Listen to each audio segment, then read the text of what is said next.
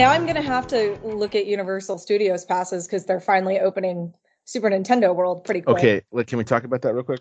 We Yeah. could talk Um, about that, absolutely. Yeah, actually, let's do it because it's actually really relevant to the time.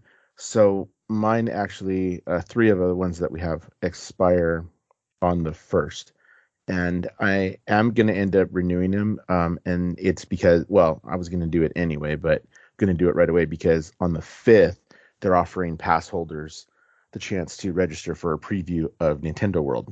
Mhm. yeah. So I'm gonna have to um, renew them right away so, to have access to to that, so I can get it. So I I will do that. Um, Yeah, ours don't expire until February, so so okay, have you done it before? So I don't. It's not like a Disney renewal, is it? no, it's our we haven't had a renewal It's- before, so we don't know how it works. It's Okay, not so- that complicated though. It's not. not. It's Really, really. something in an email or something in the mail, and it'll just be like, okay, come on here and renew. I think my brother's done it. I don't think they give you any kind of reminder. I think you just have to end up buying it again. No, that's fine.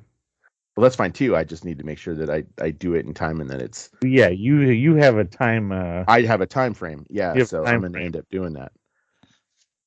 Um, but yeah, that, that that's something that's that's cool and that's coming um right away. So I figured, oh, I Yeah. saw somebody post that, so I was like, well, I was gonna do it anyway, but it didn't. I didn't feel the need to do it right away. But if it's gonna open on the fifth, then I want to make sure I have it so I can do that. right. Well, we could definitely uh, start the podcast by talking about the uh, the uh, announced date. We already Uh, kind of started the podcast, so let's right. let's go. So yeah, let's uh, go ahead and just talk about uh, Universal. What's Disney? What Disney culture? Nah, Universal culture in this house. um, yeah. So uh, what what's the date? It's The February 17th. I just February looked it up. It's February 17th. February seventeenth. Yeah, sounds familiar. which I believe is a few days before our my pass expires. so get so in on the thing. Get the Get get the the- uh, preview. yeah, if we get in the preview, it's not going to matter. But um, yeah, so that's going to be uh, yeah. I remember I uh, I predicted uh whether they were going to do it in uh, spring break again. They beat me. They beat me to it. Yeah, I wonder if it's something it, to do. wrong. Wonder if it's something to do with the fact that that's just a couple weeks after um, Toontown opens.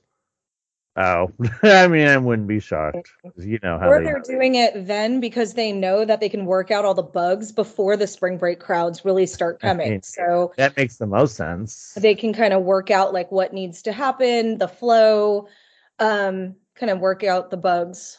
Because Why there's they're like going to get those two. repeat reviews out of the way at the end of January, beginning of February. Yeah, I was gonna say it's that a few shit's weeks. all done. Yeah, that makes Yeah, sense. That makes sense. Well, that's and that's what uh, they kind of did for Galaxy's Edge. They gave us Yeah, like yeah, what yeah, was yeah. like three weeks of previews or something, and Right. then opened it to the general public. they were supposed to have done that for uh, Harry Potter, but uh, I don't know if you guys remember any of what happened to Harry Potter. So Uh, they- I'll let you do it, but I, I only heard some comments that people were saying that's what they were supposed to do, but they just started letting in regular guests. Yes, that's what happened. What happened was that um, when Harry Potter, before Harry Potter's official opening during spring break, they did uh, soft openings uh, starting at noon. They were supposed to be starting at noon. APs were supposed to have exclusive access from opening until noon. And then um, at, at noon, they were supposed to allow regular guests into Harry Potter as part of soft openings. Well, that didn't happen there wasn't enough APs in the morning for them to satisfy their own uh, whatevers, and they just let started letting everybody in, and the exclusive AP morning access just completely went out the window, and everybody was pissed. I know I would have been. I, I totally would have been. So I was thinking back to because I just saw some pictures of this uh, as I was sorting through photos on an old computer. Um, uh, uh, the Cars Land preview, 2012. Oh, Yeah, 20, in 2012, I think it was. Um, right. they did that. heard That was crazy. Um, I got into it. We we did it, and it was basically early morning hours. It was the uh, what do you call them? The magic hours or whatever. Right. Uh, and that's that's when it was. So we got to go around, and uh, I mean, I remember it being pretty cool because it was nobody there, and then we got to get on the three rides in that hour before the park opened to the general public. And I remember being in there and seeing two cast members with just this, like like uh, after a parade where they have the rope, just walking and just this mass of people following behind them uh, into the land when we were like, okay, time for us to leave this You're land. like, and we're done. Yeah, Okay, yeah, we walked around My. taking some pictures, rode the rides. It's now time to do something else because here comes the mass of people. But uh, that, I mean, that was pretty cool. I think I guess all these ideas kind of stem out of that, but it was pretty cool. Yeah, I ta- I told my sister who does not really do like theme parks aren't her main thing. She likes to go on occasion, but um I was like, "Hey, Super Mario World's opening up." And the first thing out of her mouth was, "We're going. We're going." I don't care how we get there, but we have to go because you know, we grew up playing that game um and playing uh not only the first incarnation on NES, but then definitely her favorite was Mario's World with Yoshi and all of that. Like that was her favorite game. So we definitely have to go there and and check it out. And they're really uh, ramping up for it. They have more and more merchandise every day. Uh, I went. I've gone twice this month. I went on my birthday, and then I went last Sunday. And uh, in between those two days, which was only a span of a week, they uh, had added a completely new building in front of the studio store down on the lower lot, where they started selling the uh, the one up, the power up um, sippers, Mhm. and the star popcorn bucket that lights up, uh, which were totally unexpected. Nobody expected any of those things to show up until the part until the land opened. Uh, they don't have yet the uh, the Mario Kart uh, popcorn bucket, uh, but the, it'll be coming, I'm sure, because they have that uh, elsewhere. The uh, just for anybody's FYI, the uh, the star popcorn bucket, which is probably a, which is about this big. It actually looked the first time I saw it, I thought it was a purse. It's about it looks like that, it's about that size. Uh, it's forty dollars for that.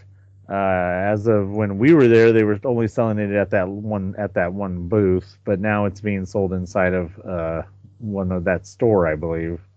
Is that the one right across from the Jurassic Park ride? yes, the one Okay. that uh, has always been there, though. It, it uh, in fact, that store is haunted. In fact, um, the uh, one right next to basically next to the corridor where the bathrooms are. Yeah. Uh, it's actually across from that new tiki bar. You Yeah, guys yeah, have yeah. that new tiki bar that's there, right? Which is very affordable, by the way. I haven't bought anything there yet, but it's very affordable. I'm, I'm surprised. All the drinks are basically less than twenty dollars, and that's with a, a tiki mug you get to keep. Like beats the hell out of anything Disney does as far as tiki mugs. Thirty dollars for a tiki mug. Get out of Um, here Depending on the mug. right? I mean, these are like you know they're plastic mugs, but they're still nice though. They have one that has raptors on them that we really want to get, and it's only like seventeen dollars with an alcoholic drink in it. I mean, can't beat that really. But uh, yeah, so they've got those that, and then uh, the that whole store there is now all just uh, Nintendo, uh, mer- uh, Mario merchandise, and then they've got uh, one whole section of the studio store upstairs when you walk in is uh, all the studio store on the left the main long studio store Yeah. the first part that whole corner section when you first go in on the left is all uh super mario now It, it has been heading that way for a while. That section. yeah and then that one store on the right when you're going down the Yeah. main street the, that new one they opened. that little tiny store on the right that used to Yeah. be a strictly harry potter store Yeah. uh, has been a uh, Super Mario store for about uh, six, nine months now. yeah. It's been a while. And, uh, summertime. yeah, and uh, but now they have. Uh, then there's another one out on City Walk. City Walk also has a uh, little store that's been turned into a strictly a uh, Super Mario store. So they're getting that merchandise out there. What started out as just a little bit of merchandise is now up to a lot of merchandise. Uh, there's definitely some stuff I want to get. Some plushes. There's a plush. I want to get a plush Boo. I want to get a plush uh, uh, Bullet guy. Uh, they have a bomb. I always like that name, Bob. The bomb. Uh, so yeah, that uh, they have some great stuff going on, and then yeah, it's just probably just going to keep getting uh, more and more uh, leading up to the opening. Yeah, I like the little because the like everybody has like ears now, and I like they have the boo, the little boo ones, and they had a We of, we we got the boo ears. did you? Yeah, they're super Yeah. cute. Like I would wear those. They're adorable. Yeah. I would wear those before I would wear about ninety percent of Mickey ears. oh, I, yeah, like I started buying some of my Mickey ears on Amazon for like eight bucks, and they're way more comfortable than the actual Disney ears, and they're Oh. only eight dollars. So, um, but I and I like, I know they're really corny, but the Mario hat that they sell that looks like a cartoon hat, like it's real big and fluffy, fluffy, Oh right. fun. Like I think that is a lot of fun. I would wear that at the parks. I, I usually have to wear a hat, um, but I would wear that because I think it's cute. It's corny. Yeah. And Like then they have uh, I think we talked about it last time. They have even more of the uh, player one, player two uh, couples merchandise, hats, shirts, whatever you could think of. That's fun. I would get player two, but for my sister instead of my husband. I mean, that's fine. However, your couple works out for gaming. I mean, I grew up as the oldest. I am Mario, and then when when when they had all the players that you could choose from, she would always choose Princess Peach, but Toad was the best. So, gonna have to disagree with floating princess and go for Toad every time. yeah. So that's any more Universal? uh, yeah, I actually have a couple more things. Universal. Uh, when we went on le- this last Sunday, uh, they I don't know if you guys saw the uh, any of the uh, holiday foods that they're offering. Uh, they had uh, just you know keep up with the uh, you know trend of us always talking about food. Uh, they had a hot dog that was this long.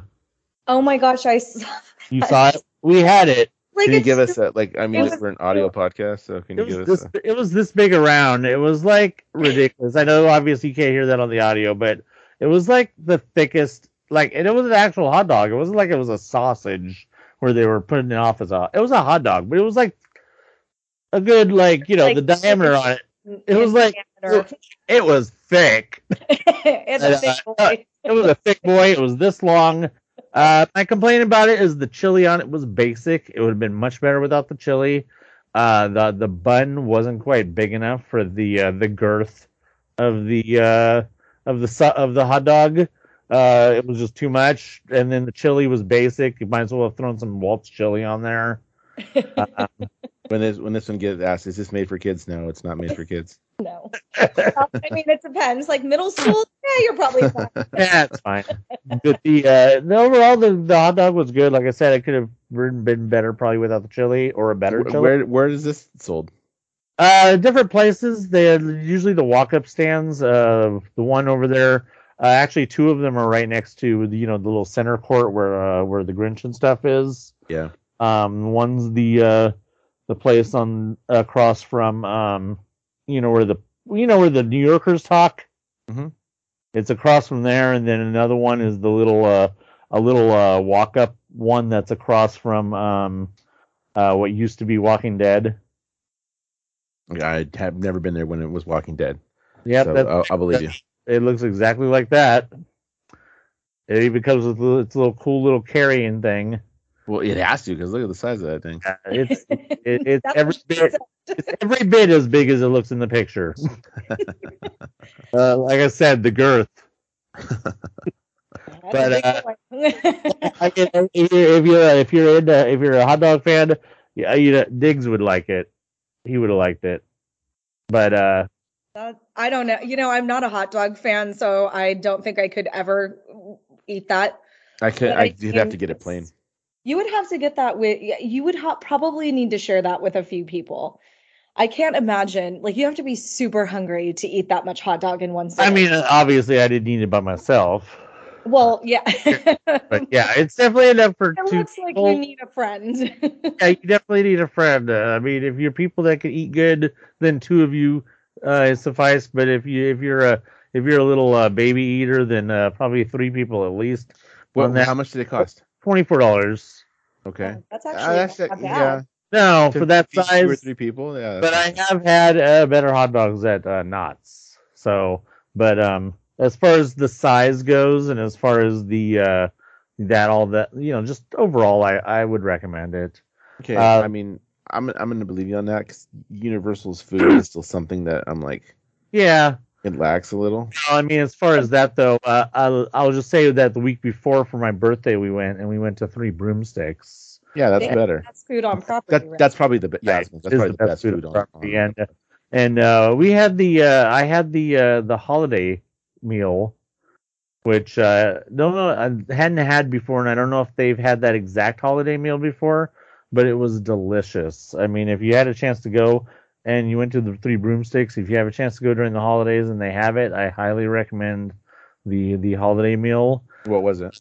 It was um well, they had a sausage that was wrapped in bacon, but it tasted too much like a breakfast sausage and surprisingly it was my least favorite thing on the whole plate because of the fact it didn't really go with everything else. But they did have a turkey with uh dr- with dressing and gravy and cranberry sauce that was delicious. Surprisingly, there was and when I first saw the picture, there was a bunch of carrots on the plate, and I was skeptical because I was like, "Oh, we're gonna pay all that money, and it's just gonna be like half carrots." The Mm. carrots were delicious. You've never had a better cooked carrot before, I guarantee, than these carrots. They had like a honey sauce or something that they were so they were sweet and they had the nice texture and they they weren't like overcooked where you know you get mushy carrots and stuff like that. They were amazing. And then and then there were the Brussels sprouts. Yes.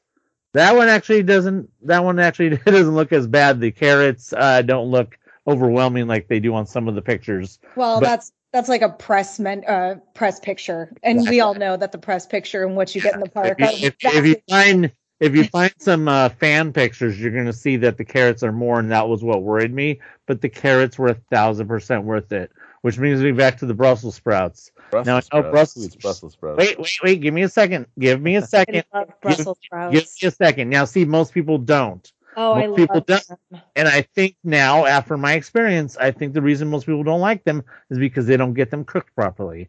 Oh, yeah, Because yeah. these, I went ahead and tried them because I'm like, it's Universal, it's Harry Potter. Let's give it a try. I've never really tried Brussels sprouts from a place that would probably be worth it. They were amazing. Some of them had a little bit too much of the uh, the the leafy outside, and it tasted like I was eating a leafy outside. It was almost like, if you put a tomatillo in your mouth with the leaf part still on, and I'm like, ew, that's weird. But they just basically tasted like I was eating well cooked broccoli. Yeah, the, uh, like Brussels Things sprouts. exactly like well cooked broccoli. But yeah, see, you like Brussels sprouts, so you would love these. I I guarantee you love them because they were so good. They make me want to try Brussels sprouts again, which I never thought I would imagine saying my words. But yeah, Yeah, it was good. Oh, and by the way, the best part of it all is that they're now selling alcohol in the Three Broomsticks itself. You don't have to go and stand in line and fight over at the uh, Hog's Head or whatever it's called. Hogshead. Yeah, yeah, yeah, yeah, yeah, yeah. Hogshead. Yeah, I think you're right. Uh, you don't have to go stand in line and fight with people over there. You don't have to guess how much things cost. They are selling two of their beers now uh, through the actual um, Three Broomstick line. They're even listed on the menu. They even tell you how much they cost. And now you can get a and you can get a special. Uh, you know the mugs that the uh, the butterbeer comes in. Mhm. Well, first of all, they're now selling a metal one that you can get butterbeer in. It's really nice, but it's like thirty-five dollars. But it's really nice metal. It's a, like Stein metal. But uh, for the beer, they're selling a cup that looks exactly like the uh, the um, butterbeer one, but it has the Hogs uh, head logo on one side, and it uh, it's basically it's only three dollars more to get that with the beer than it is just to get the beer Oh, That's it. and their dark beer was the beer that they had was basically kind of like a Killian's Irish Red, and it was I don't, I'm not a beer drinker, but it was good. It was good. I would get it again. So it sounds like it's well, it's always been the place to eat. It has always been the place to eat. I've Um, heard but that and Krusty Burger are probably the two places on property that are the best. Krusty Burger is pretty good. I haven't eaten there, but Was I, watching- I've heard that. I was watching a, a vlogger who ate. He went to he went and got some kind of fry dish. I don't even know. The first bite, he like practically spit it out on camera, and he's like, Ew. he's like, that's inedible. He threw it away and went to the three broomsticks. He was like, whatever you do, don't eat this. He's like, it was disgusting. He's like, even theme park food, like it's it's so bad. And I turned to my husband and he goes, finally, somebody who tells the truth on these things. Cause most of them just eat through it and they're like, I wouldn't get it again, but it's delicious. And he was just straight up, he's like, this is disgusting. And I'm all, hmm, good to know. Don't eat that. They the three broomsticks just needs to fix the way they do the lines. It's terrible. Like the way you you're in line and then you get told, okay, go up over here to order over here, and then you do, and then just like the space is just used completely wrong. And then Yeah, walk up to that agreed. window and just like, oh, it can be any one of these windows that your food is coming out of. Like it's just No, they tell you what terribly. window you're coming out of. Yeah, I know, but it's just like the use of the space is terrible. No, no, I agree. Nowhere to go. In Florida, they went to a strictly mobile order only, and then when you get there, you th- like you put in where you are, and they tell you what table to go to, and then they bring Right. their food to you at that table. I, I they you know, made it like completely different in Florida. they're they're big enough now, especially because of Florida. Just because I'm sure that's because that's their. I know that you know you know Hollywood's the original, but like Florida's kind of the flagship. In Yeah, fact, even the Florida's pass holder stuff is based in Florida. Like Yeah. when you call to deal with something, you're calling Florida.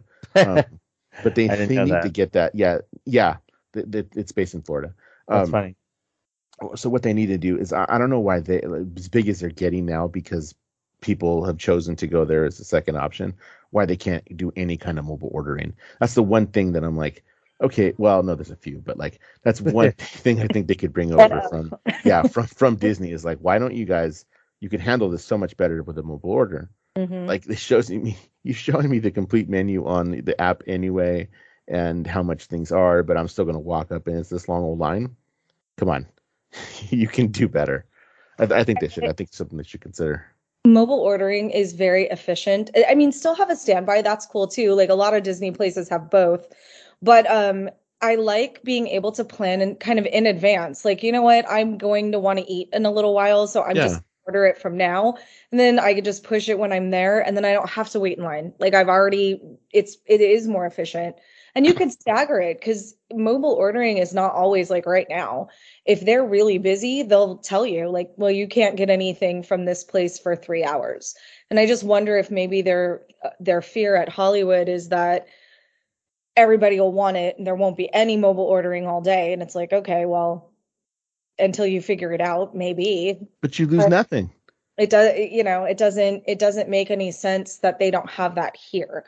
When It's probably just the infrastructure that they would have to add to accommodate mobile ordering. You got to add a window. to Every place that has mobile ordering, you ha- you got to add signage. It's just something they're not prepared to do. I mean, this Universal is It- good. At, Universal is good about a lot of things, but when it comes to that min, that minutia that Disney does do well, or at least does adequate, uh, I think that that's Universal's not quite there yet. but they're trying to be because they're even They are trying the, they're yeah. even trying to implement the the pass holder parties And we Yeah, saw that pulled off in the summertime, and it was the first ever time that they've done that. It looks like they're trying to do something again with just as many reservations as they're going to do for this thing because it seems like they're they're u- utilizing the system to have us check out that land before um it even opens to the public. yeah, because they versus, already like, know it's going to be stupid down there. Or- Well, yeah, and then you know I'm sure it, I hadn't I haven't read completely the fine print, but remember there were windows for Galaxy's Edge. Yes, like you couldn't Okay. come and it, and it was supposed to be and i know people broke this but it was supposed to be you could spend four hours there right. is what it was supposed to be so who knows maybe they may be trying to implement something like that because there's no way they're gonna let like okay i got it and they're gonna let me just They hang out there can't. all day they can't because Well, the land is too small. It's like yeah smaller. I think I think space area area that guests can talk or talk could stand is smaller than Marvel is smaller than uh, Avengers Campus, I believe. And but you can't really tell. But when Marvel opened, there were people camped in there because they wouldn't let you come back. So once you left, you were done. And there were people just like camped in there. And I'm thinking, you've seen every, I mean, unless you're a vlogger and you're trying to make a coin, you've Uh-huh. literally like you could see everything there is to see in four hours anywhere in those small lands. Like right, there's very with how small Super Mario World is, I can't fathom most people wanting to spend longer than a few hours in just that one space. And they have one ride, and then you can play a little coin game with your little watchy thing. Yes. And then what? You're gonna take a couple pictures with Princess Peach and bounce, right? Like I want to go see it, but I, I can't imagine my sister and I spending eight hours there. You know, we're gonna want to go in, take our picture, ride a ride, and then I don't even know if we'd play the game because that's not really what like that's not my thing. And then we'd probably leave. So I think they if they did that, that would make the most sense to just kind of cycle people through. Speaking of the uh, Risty thing, they should be probably selling those probably uh, soon. Well, they'll They have to sell them before the AP parties, right? Uh, but uh, I mean, we uh, we only know that we only know of one entrance to uh, Super Mario Land for sure, and that's the one that's that's the one's next to Transformers. Uh, if there is only one entrance in and out of that land, I can't imagine there only being one. Like even for safety Only- reasons. yeah, I know. No, I mean, uh, if there's a Toontown only has one. well, Toontown's that's gonna probably bite when t- new Toontown opens. That's probably gonna bite them. Where where else could you enter? I don't know. I originally can't. thought, There's the little. Um, you get I that little. I originally thought that they were gonna have another entrance that went to uh, the bathroom hallway. I, I was gonna say you get rid. What do you get rid of that little Dino playset that's back there?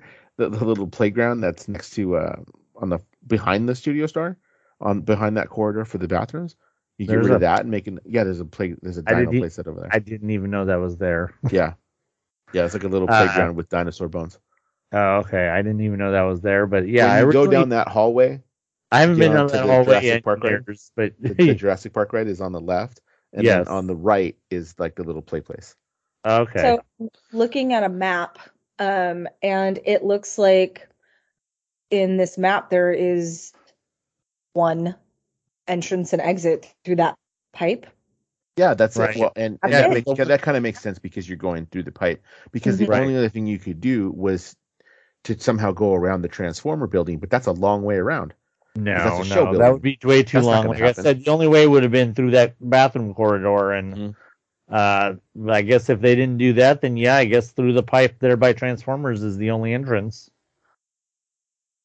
Yeah, that's what it looks like. Um, Well, good luck to them, and I'm and I hopefully we hopefully we can get in during the uh, the AP previews because I don't want to have to deal with that for uh, any time during. The the, the party Afterwards. wasn't hard to get into, right? It just was their glitches on their on their site, so they better be ready for that because there was Oh, a mess for, for that party. yeah, there's going to be plenty of dates. There's not Yeah, one yeah. theme park that is ready for their sites to not crash. Disney crashes, Knott's has crashed, Universal crashed. They, they just there's they can't handle the amount of people. But it wasn't even the the um it wasn't the site crashing. It was the fact that it wasn't reading the passes. right. That's what the glitch so was. some kind of glitch. it Well, wasn't hopefully reading the passes. Yeah, and it- and it was only certain passes. Because if you remember this whole this whole thing, I was able to get everybody else Mhm. and except mine. And when I did it one at a time, I, I got them.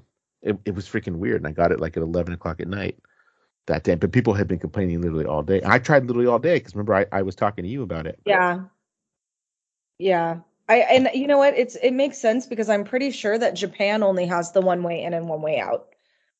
Because I I've watched a couple of um I watched this English this uh, Canadian so he's English speaking vlogger who lives in Japan and he he's gone a few times and I think there is only the one way in and one way out there in Japan. So it makes sense. Though I think Japan has two rides. Yeah, you can't uh, you can't really compare here in Japan because Americans are dumb. Let me tell you, what happens in Japan's parks doesn't make sense as an American because some of the stuff they do they do there seems really like I don't know, not necessarily rude, but like just completely different. So you're right, and it's not just like oh Americans are rude, entitled. It's the word I think I would use. that's that's but probably yeah. You're probably that's probably better. definitely entitled. Like I Yeah. was uh I was what was it we were we were watching something that wasn't here. Oh, we were watching. I was watching. Uh, I've been seeing these videos on YouTube of um people who go around little. Cause uh, apparently in Germany, apparently in not United States, you know, where there's little plazas and stuff that you know where there's no cars.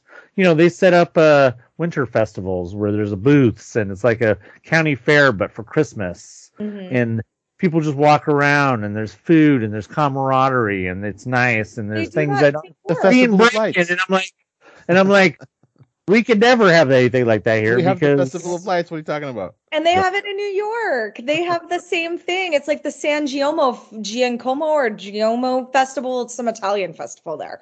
But they have it in New York, and we definitely have the Festival of Lights, which is a really fun thing to do. Have you ever been? Because it is so much fun. no but I'm sure it's not as good as the thing I saw in the things I've been seeing in Germany No, I- not I in guarantee you it's not. I've never I been to guarantee you it's not. Because you can But- do all that and still go. all to I know is that watching these several videos that I've seen of live walking around these little festivals these little winter festivals Hmm. if you ever go to Germany, it has to be during Christmas time because it just seems like that's the best time to go.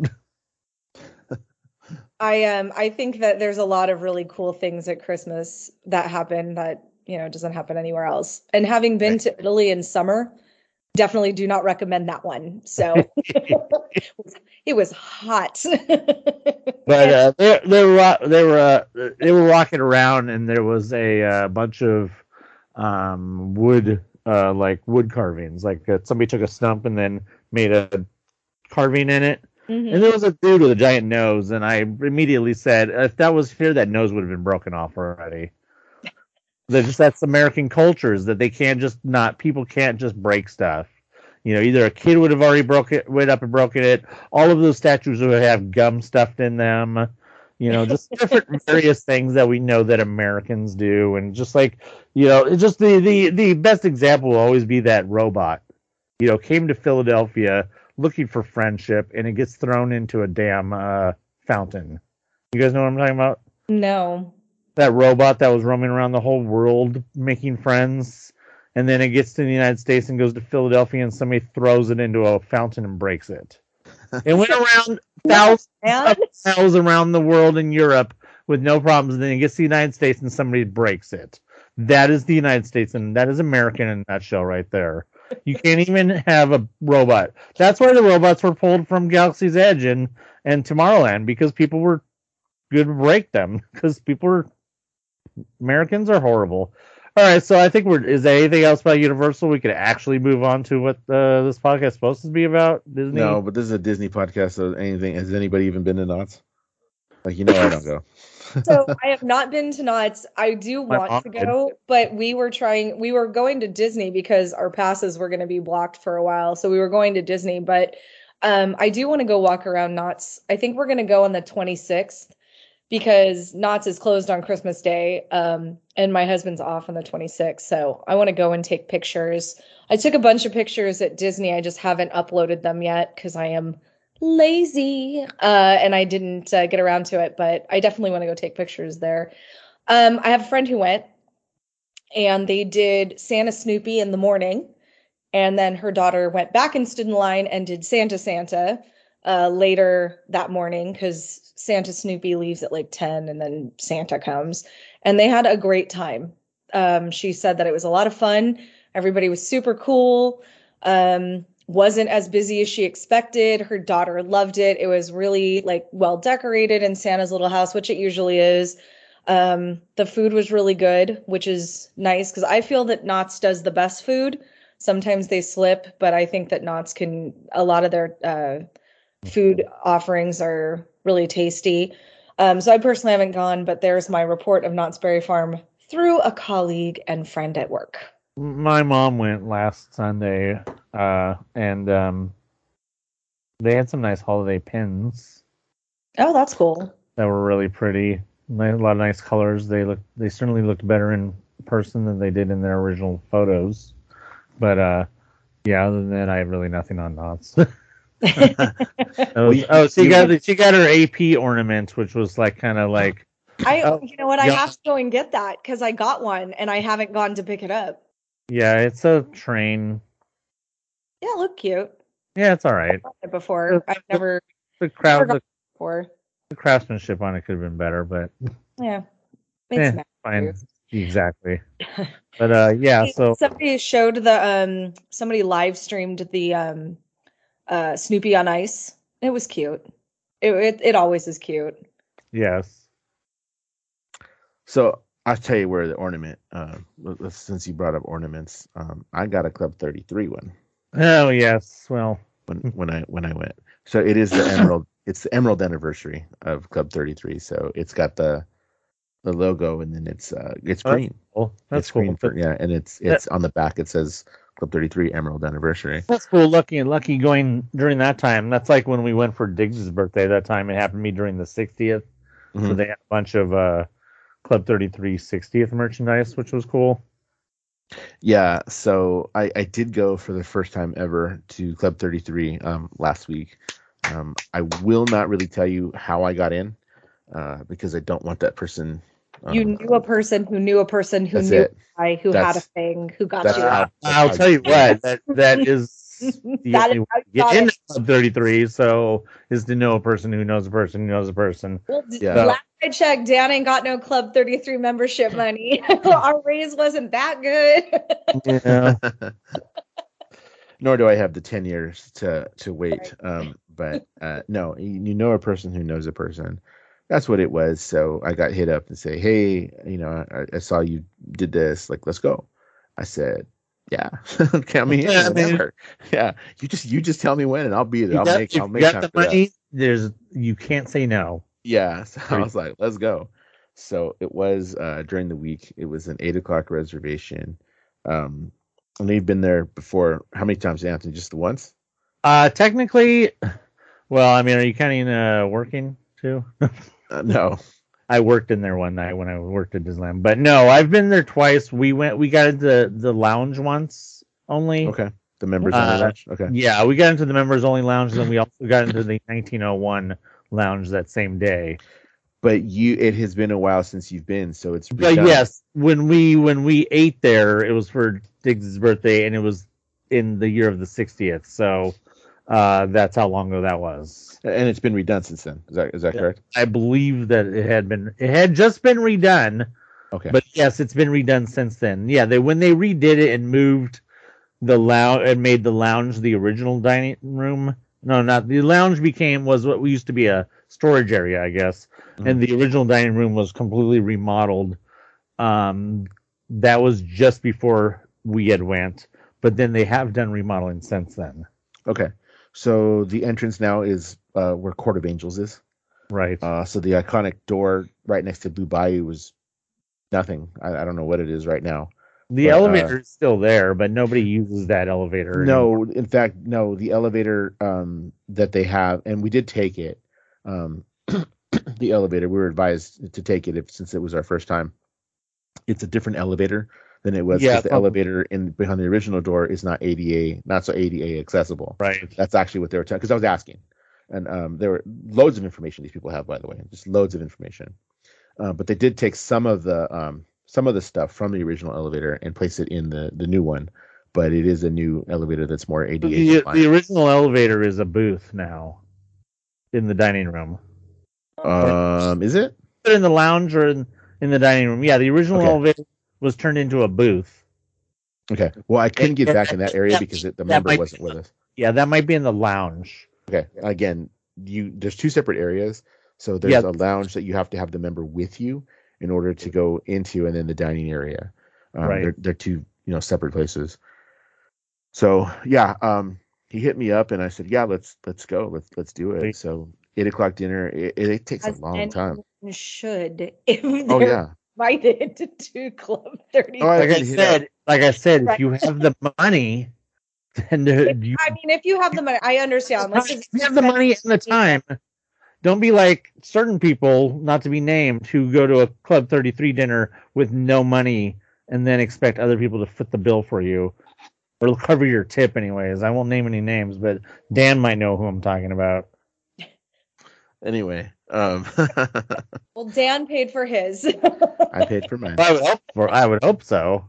Yeah. But uh, Um, did you get the? Did they give you the hot towels before you got in the elevator? no, I didn't get a hot towel before I got in the Oh, elevator. weird because they, when we went in before we get in the elevator, uh, which is to the left as you walk in, Yeah. um, they gave us little hot towels to to to to uh, hot towels or cool towels. I don't remember hot towels or cool towels. They gave us one of the. They gave us towels and they gave us uh cups of water while we were waiting. Because we had to wait a few minutes before we got in the elevator. I don't know. Maybe you didn't have to wait, or did you get up right away? Uh, no, I waited a little bit in the Court of Angels. Um, but Okay, they kind yeah, of know so- you take that. That's a time to take pictures and stuff. Because Right. they, they even offer to take pictures for you of like your group is, which I gotta get. I didn't even get the group photo, by the way. I have to bug him about that. Um, but we, you know, we took a bunch of photos, and then they, you know, they come out to, okay, your table's ready. Like here's kind of how it works and what we're doing. And they asked us, are you guys celebrating anything? And it happened to be my brother's birthday was just a few days before. So I said, yeah, we're kind of his birthday was a few days ago. Like, sure, we're celebrating that.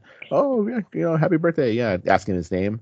Um, head on up the elevator, and then they give us a little bit of, of history about about stuff, and then we waited at the maitre d station uh, for we weren't in there that long, just a couple of minutes, and then um, we're taken back to our table.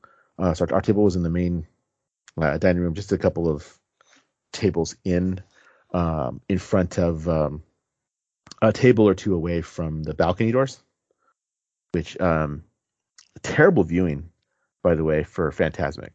Terrible viewing on that side. it was not. There's a trees right there, but it was just kind of cool to to go out there and see what you can see, and to know this is where I'm at to kind of look out on the crowd. That that was pretty cool. But to actually view Fantasmic from that spot, That's cool. We were there during the day, so when we went on the balcony, it was still light out.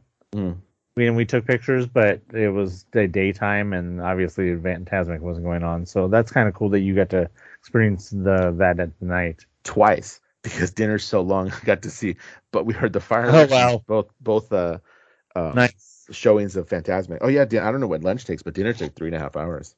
That's a long dinner took. It's an experience. Oh, it was a whole experience. It is an absolute experience. Yeah, uh, four course meal. Dinner was it was really good. Um, I can't pronounce half the stuff that I ate. that's the fine dining thing. Just- That's funny. Yeah. Uh, Yeah, I look, I took a glance at your at the menu in your pictures, and I was like, oh yeah, they've definitely changed the menu since uh, we were there last. Well, he told us the um our waiter told us that the chef that's there now, uh, they stole her from the Napa Rose. oh, nice. So yeah, she was the one from the Napa Rose, and he it actually look said like it was a seasonal menu too? Because it seemed to have some Christmas uh, flair to it, it. wa- it was a very definite seasonal menu, which and, and I understand that's how it works. They do change the menu uh, seasonally because even who I went with has been there a couple of times before and, and was like, uh, cool. yeah, I don't. First of all, I don't know what this stuff is either. and then it was like, but I'm I'm willing to try because it's different stuff on the menu. And the thing about it is, it like I, I don't I didn't know what all of it was on the menu, but you're willing to try it because it's like, well, I'm here and this is what they offer. So I like this as the main course, and like I guess I'll just try the rest of this. Dinner's automatically four courses, or do you have a choice between a three and a four? No, it's automatically four courses. Okay. See, uh, for lunch, when we went for lunch, you had a choice between a three and a four.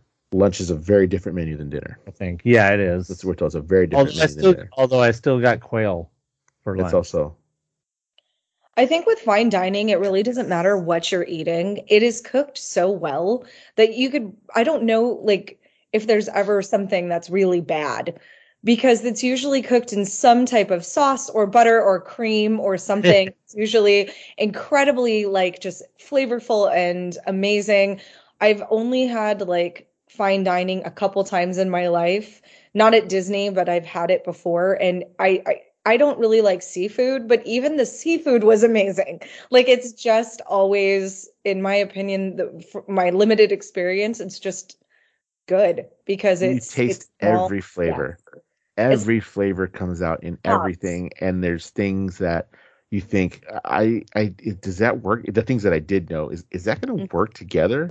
Those flavors, and then you taste it, and you're like, oh my god, like that like, does that does that work works. together. Yeah. it does But- work together. By definition, uh, Club 33 is probably my only experience with fine dining too. So Mm. yeah, I could definitely uh, relate with that. Um, the uh, I forgot what I was going to say. Go ahead. Well, I mean, not much to say there. I mean, the, the menus and stuff I put on on what I ate and I, I put online, but just the experience was I was gonna ask, um, if I may, how much it was because I want to compare. I want to gauge how much inflate uh, the prices have gone up since since uh, we were there 130. for dinner.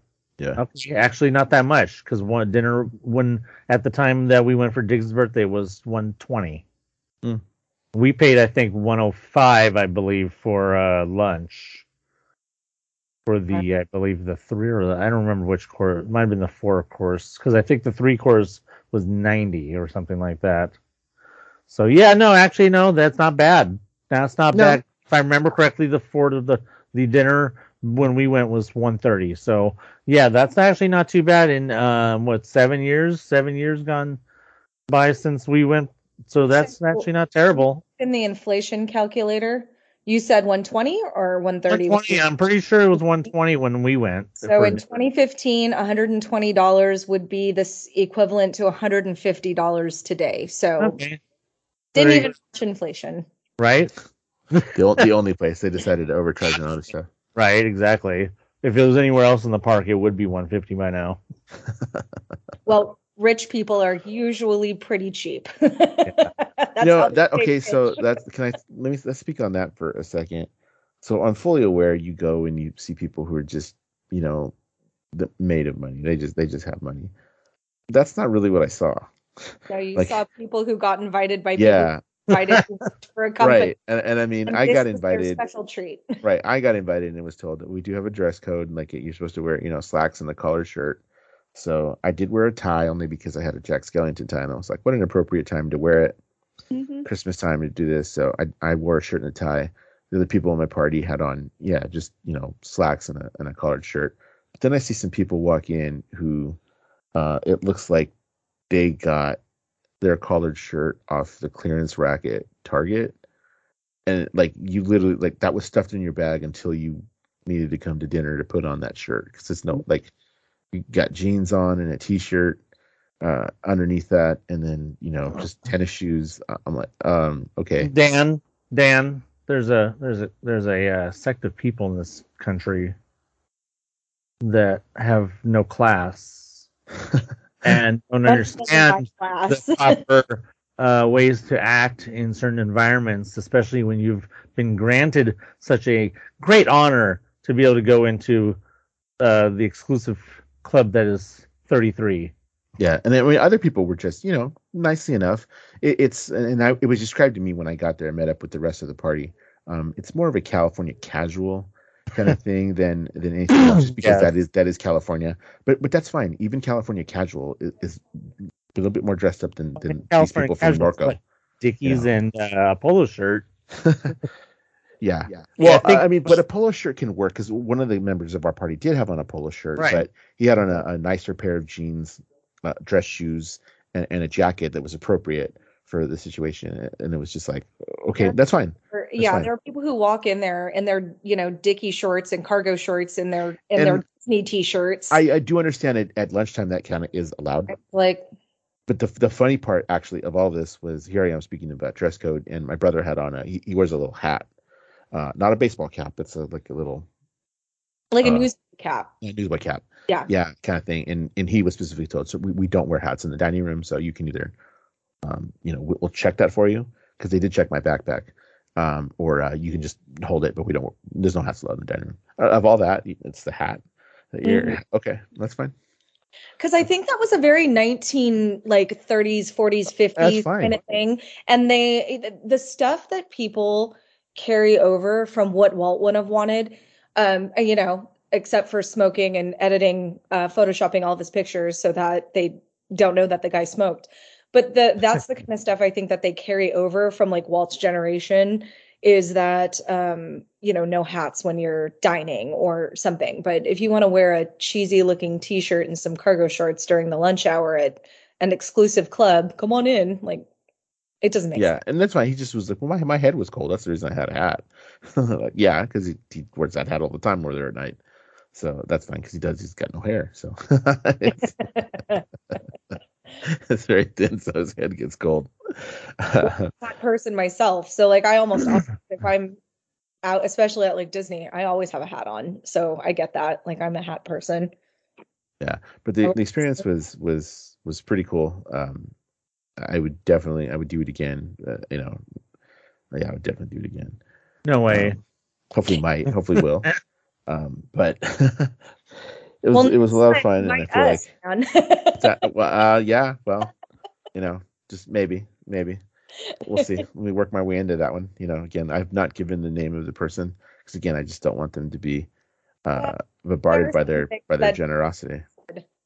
Yeah, a- and that because no, no, you'd be surprised. People like I posted some stuff, and my brother did some pics, and and people, you know, how do you get in? Uh, no, I'm not, I'm not telling you that. I'm not. You just you have to know somebody who knows somebody. That's it. That's my answer. Like I'm not gonna say it was this person because you don't need to be hitting them up and be like, hey, can, mm, no. i random person I've never met before. I really want to go to this really exclusive place at a theme park. Can I know, In right? like, Yeah. come man. But that's what people are trying. That, you can tell that's that's what they want to do. Yeah. How did you get That's in? the Uh, whole no. famous thing. I, you know, I, that's the one thing that bothers me. It's like if you're invited somewhere like that, that's one thing, but you don't seek that out. No. Like, to me, that's not something you seek out. I'm not. and, and I didn't even do that because I know this person has gone before and I've never bothered them about that. They Yeah, came to me and said, Hey, I want to take you. Do you want to go? Yeah. Duh. yeah. Hey, uh, so did you get a chance to talk to the vulture? Yeah. Okay. So, um, that was weird actually. And it was completely by accident. um, so by the time we were finished with dinner and then, you know, we came and looked at the merch and stuff and they were, they, go through and they kind of one at a time for merch, right? As They ring it up and stuff. Um, Right. Picked up our, my bag at a claim check. Um, so I was talking to the maitre d's about and the hostesses uh, uh, just about the stuff. I was asking about you know some of the parts of the club and uh, the chandelier and all kinds of you know because some of the stuff was taken from the original entry and, Right. and moved in there and you know eh, they moved a lot of stuff and had repurposed it um, in the in the new club since the remodel. And I was asking about um, the grandfather clock and and the the vulture. I can't remember his name, but he's decorated right now for Christmas because he has on the scarf and the top hat. Yeah, I saw And that. then- I was oh, that's cool. Yeah. Um, and then I was talking to them, and then I had said something to my host, uh, the person who had, had taken me in, and he said something, and then the vulture answered him, and and I was like, "Did did you hear that?" And he said, Did "What?" you, you didn't know he talked? yeah.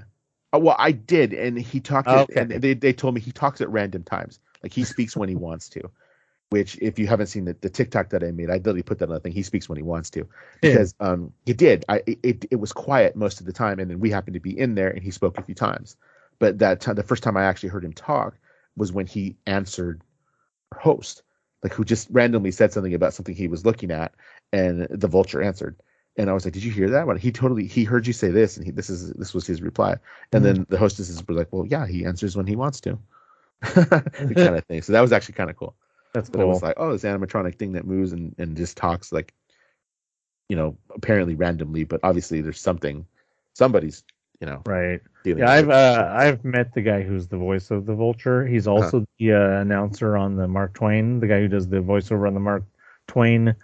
Uh, his name is Stephen Stanton. He's the voice of uh, Grand Moff Tarkin in Rebels. okay. So what is it? Just pre-done phrases or I don't know how. kind of like potato head? It's all yeah. It would have to be all pre-done phrases. I just don't really know how the how how the uh, responses work. Are they really random, or is there somebody sitting in a little room, uh, fu- uh effing with you? You know, kind of like the guy from the kind of like the um freaking outlaw from Knott's. right. You can see the, you know what I mean, in the jail.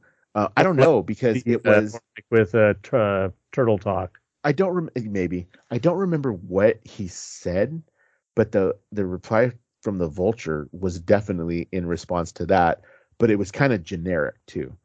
Like it, it it just fit in, but I was like, did I hear what I heard? Like he he answered you, and I was like, "Uh, I'm I'm losing it, right? Like he really did answer you. I mean, it was relevant, but it wasn't like really in depth, really detailed. So it, for all I know, it could have been a pre-programmed phrase. It just happened to go with what. like what it astrology. It fits just enough, Yeah. right. But it's not necessarily for you. Right, but it, it, it was pretty, but it was it was Uh, something with a B. Yeah. Bob, Becky, Baker. Right. So um, yeah, th- so that was my experience. Like I said, it was wonderful experience. By the time we walked out, um, the park was closed. it, it had just closed. Like we heard as soon as we walked out, like less than a minute later, Disneyland has ended its normal operating day. Walk out, and I got home about one o'clock in the morning and went to work the next day. Luckily, it was finals. much there, so you did Yeah. not have to be present mentally. Right. No, and I was not, let me tell you. Um, it, it was finals. We were there uh, last night too, as we record this. Uh, last night was the last night for pass holders uh, before we're all blocked now. And some of them were blocked sooner, right? Um, yeah, the lower the peasant passes. Uh, the lower passes have been blocked out for um a couple a while now. Uh, the only pass that isn't blocked out, there are still some people who have a dream pass. Yeah. But um somebody was saying um that and I didn't look because I don't have that pass anymore, but that there weren't any reservations for it. So even if you have one, if you didn't already schedule your reservation, you're probably not getting one. But I'm curious to see um how having zero, pretty much zero pass holders in the park goes. Um, and then I'm also wondering who's like if any pass holders are buying tickets because Oh, I'm sure. some people get therapy because it's okay to not go to Disney every day. Like I don't know if they know this, but you can take a break. Like there's other things to do. This is Southern California that we have parks and beaches. There are even other theme parks. I'm shocked. And at first I thought it was satire, but then the more I've read comment sections, I don't think it's satire. I think people are really like genuinely upset that they can't go to Disney for the next two weeks. Have you met the internet? Personally, met? I haven't met them specifically, but um yeah, I, I I guess I guess I always I guess I just always underestimate people. I guess I'm looking like at things differently. I just cuz yeah, I love Disney. I love Knott's. I haven't been there as much as I'd like, but this this has been a very stressful semester at work for me and and I've been trying to like juggle some things, but I enjoy going, but but I'm not I'm not over here crying in my Wheaties because I can't go to Disneyland on Christmas morning or something. Well, I mean, oh yeah, you already. Well, first of all, you don't live close enough to want to go every day because that would be dumb. Yeah, she yeah, does. well, I live I live about Well, you live close enough. Dan I- definitely doesn't. No. I, You, no, I guess. just a little bit farther. I live about 20 to 30 minutes from Disney, and if you include like parking and getting into the park, it could be anywhere between 40 minutes and an hour. It's still So far ga- enough. it's still gas, Yeah. which is better now. Gas is better price now. Mhm. Is more. uh I wish gas prices would have been like this when Rebecca was working at Disneyland, but um, that is what it is. Uh, but uh, yeah, I mean, if you can, if you if people who have money seem to have, well, I mean, entitlement, we can just same old people, same Well, old people. I really feel that like there are a huge group of people who do use Disney to like forget and escape whatever their actual problems are because when I go to Disney, yeah, I do forget that I have a lot going on, but that doesn't make those problems disappear forever. So like th- therapy's good too. and uh and maybe we just Amazingly, amazingly, Disney costs less than therapy. Um, I, I do both, so I I do understand um how expensive uh, both are, but um I don't know. I mean, I- yeah, it sucks. Like, don't get me wrong, but I also know that there are a lot of people who travel, and I still think that Disneyland really wants to be a destination park. They're never going to be Florida, but I just I think that they're really trying to draw like maybe the West Coast crowd um, to come to Disney at Christmas and make it a destination. Problem being, the hotels are so expensive even I mean Florida has cheaper options than we do. Even the good neighbor hotels are obscenely expensive right now. And, and I was checking into them because I was there was a chance I was going to have to like get a hotel it local for one reason or another. Um, and I was floored by how expensive they are. And I know it's Christmas. I get that. But I mean even like the the cheaper hotels were just really incredibly expensive. So I don't know if this is going to work the way Disney wants it to, but we'll see. I think they really are hoping that a bunch of pass holders will buy tickets. But if you look, Sweetheart Night and Princess Night have not sold out yet. They just went on sale today for the general public. Right, but for the but they've been on sale since the 12th for pass holders. Don't they only allow a certain amount of those anyway, right? Because they sell out of the pass holder ones and then Wait, I don't no, I don't think they went on sale today for the general public because our friend um I saw work- somebody posted just a little while ago oh that I know she's not a Disney pass holder. tickets for um sweetheart night for her birthday so maybe i'm maybe she was just going to buy them when they went on sale but i thought she already did so my bad my ca- my phone is busy so i can't google it i'm Some, um, images um, from my camera some of the uh, not after darks have sold out. Some of them haven't. I mean, Star Wars always sells out. yeah I don't know if Sweethearts sold out before. I don't think it's always sold out. I don't think so, but I think Yeah, it's done pretty well. It's it's Plus, popular. There's uh, multiple dates. Yeah. There's like a thousand dates of Sweethearts Night. It yeah would be impossible for it to. I mean, and it's not impossible for it to sell out because Halloween sells out. But people are skeptical of of too. If I mean, if especially uh, did the prices go up again? I don't know. I don't pay attention. but i like didn't I didn't- Fifty dollars now. The only after dark event that we went to was star wars night and that's only because that my husband Yes, star wars more than anything well Uh, established. I have to be As honest should. with you. It was cool. Like, uh, and I'll go again. Like, um, I just told him we we can't go when I'm working the Universal trip for work because I don't want to miss out on that money this year.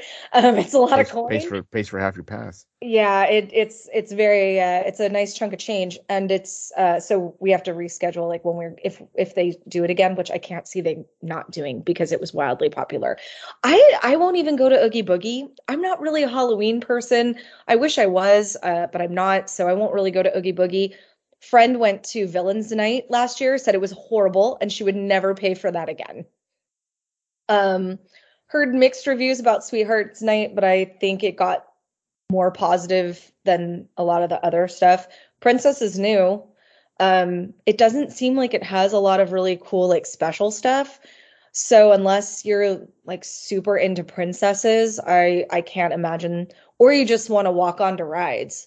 Like I I totally get it. If you don't go to Disney and you want to go to an after hours event just so you can ride all the rides with hardly any wait times, like I get that. I think the thing is, is and the reason that the if you say pass holders have had pre-sale for all this time, those things aren't for pass holders anymore. They've priced pass holders out of them by making them so much more expensive for an additional event. Pass holders are already paying thousands Mhm. of dollars for their passes. Why are pass holders going to pay another 150? The only it's for the bloggers that are they want to they're trying to just it's just all for the bloggers. It's all for the bloggers. They They're the only ones that care about this live stream and I'll watch them. It's it's like I was there. because they've priced. If those things are like up to like 150 now, it's the same with Oogie Boogie. Those things are all like the the price point on them is just like ridiculously high. It's like if you're a, if you're someone who doesn't have a pass, it makes sense because it's the same as buying a day pass, even though mm-hmm. you don't get a whole day out of it, but you get a special thing, I guess.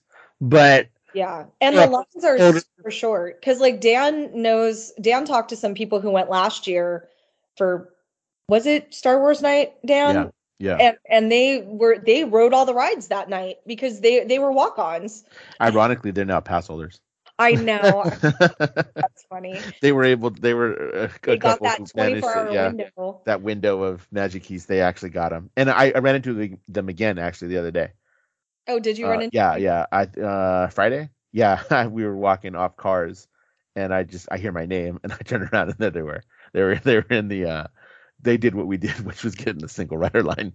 Uh, yeah. Yeah, As long as you're okay with splitting up, I mean, the single rider line is much faster. I think the longest I've ever waited for cars for single rider was maybe 30 minutes, and that's I when mean, the yeah. like 120 or something. I so think we waited like 15 minutes. It wasn't that long at all. And my daughter and I ended up, and this isn't the intention. It never is. My daughter and I ended up in the same car. She ended up sitting in front of me. It really is just because it's like I don't want to wait in that. We're old enough that it's like it's okay if we yeah. if if we split up. I ended up um, in a really good position because the family that I got stuck like stuck riding with, they were super cool, but um, their little kids started freaking out, and so they asked me to like move around with them so their kid wouldn't freak out as much, and I ended up with like the front like good position. I'm on all the driver's seat. Sounds good to me. Yeah, yeah. No, it doesn't. It doesn't bug me. Mo- Most of the people I ended up riding with are are fine because what it is is like it, it's dumb because they made that ride so, and I know it has to do with width of the car, but they they made it so it's an odd number, a, a three and three. That's an that's an odd number for for that. So a family of That's four, a family of four has to fit in. Yeah, has to fit in. You know, the front seat and the back seat because that's just how it, it works. So you know you, you got a pretty high chance of riding the same car if you're splitting up your family to get on that ride. It happens actually pretty often. Mhm. So Wasn't that It's the fine. complaint about the Millennium Falcon 2 was the weird uh, number of seats? yeah, um, yes, yeah, it's six, but yeah, I mean it is. I, I've been in there with five and not have them filled from a single uh, rider because there's a single rider for that too.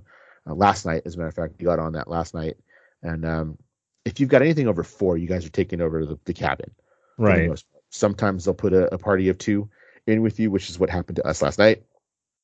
Sometimes they just set it to automatic, uh, and sometimes they'll do um, a couple of single riders. But more often than not, we're pretty much by ourselves. Especially if you have five. If you have five, the chances of you actually getting somebody else uh, from isn't isn't very high. I don't remember because you know the only time I've been on that ride was with you, Yeah, and there we filled up the cabin, right? and we filled up the cabin. Yeah. Yeah, because it was four of us and then two of you. Right. Yeah, yeah, that's the best way to do it. yeah, because that worked yeah. out perfectly. Yeah, that, that totally is the best way to do it. But if you have at least five, you're, you're not. You're probably not going to pull up anybody else. And uh, sometimes, like yesterday, the two that were the you know, and if you're if you tell them you're a party of four, well, you're and you get two more, they're not the pilots. I'll tell you that much. Like, Oh, no. going to. No, you're gonna you're gonna No, be an I, engineer. I was with a family, um, Aaron and I, because we were a party of two, and the family was a party of four, and we were the ones in the back, the Mhm. Engineer. Engineer, I don't know, yeah. the one that everybody doesn't like. I like that. It's the least amount of anxiety for me. I was the pilot once, and I'm okay with never being the pilot again. There's so much pressure because Well, uh, depending on who, if you're with your family, it's one thing. yeah, If you're not with your family, some people take that ride way too seriously.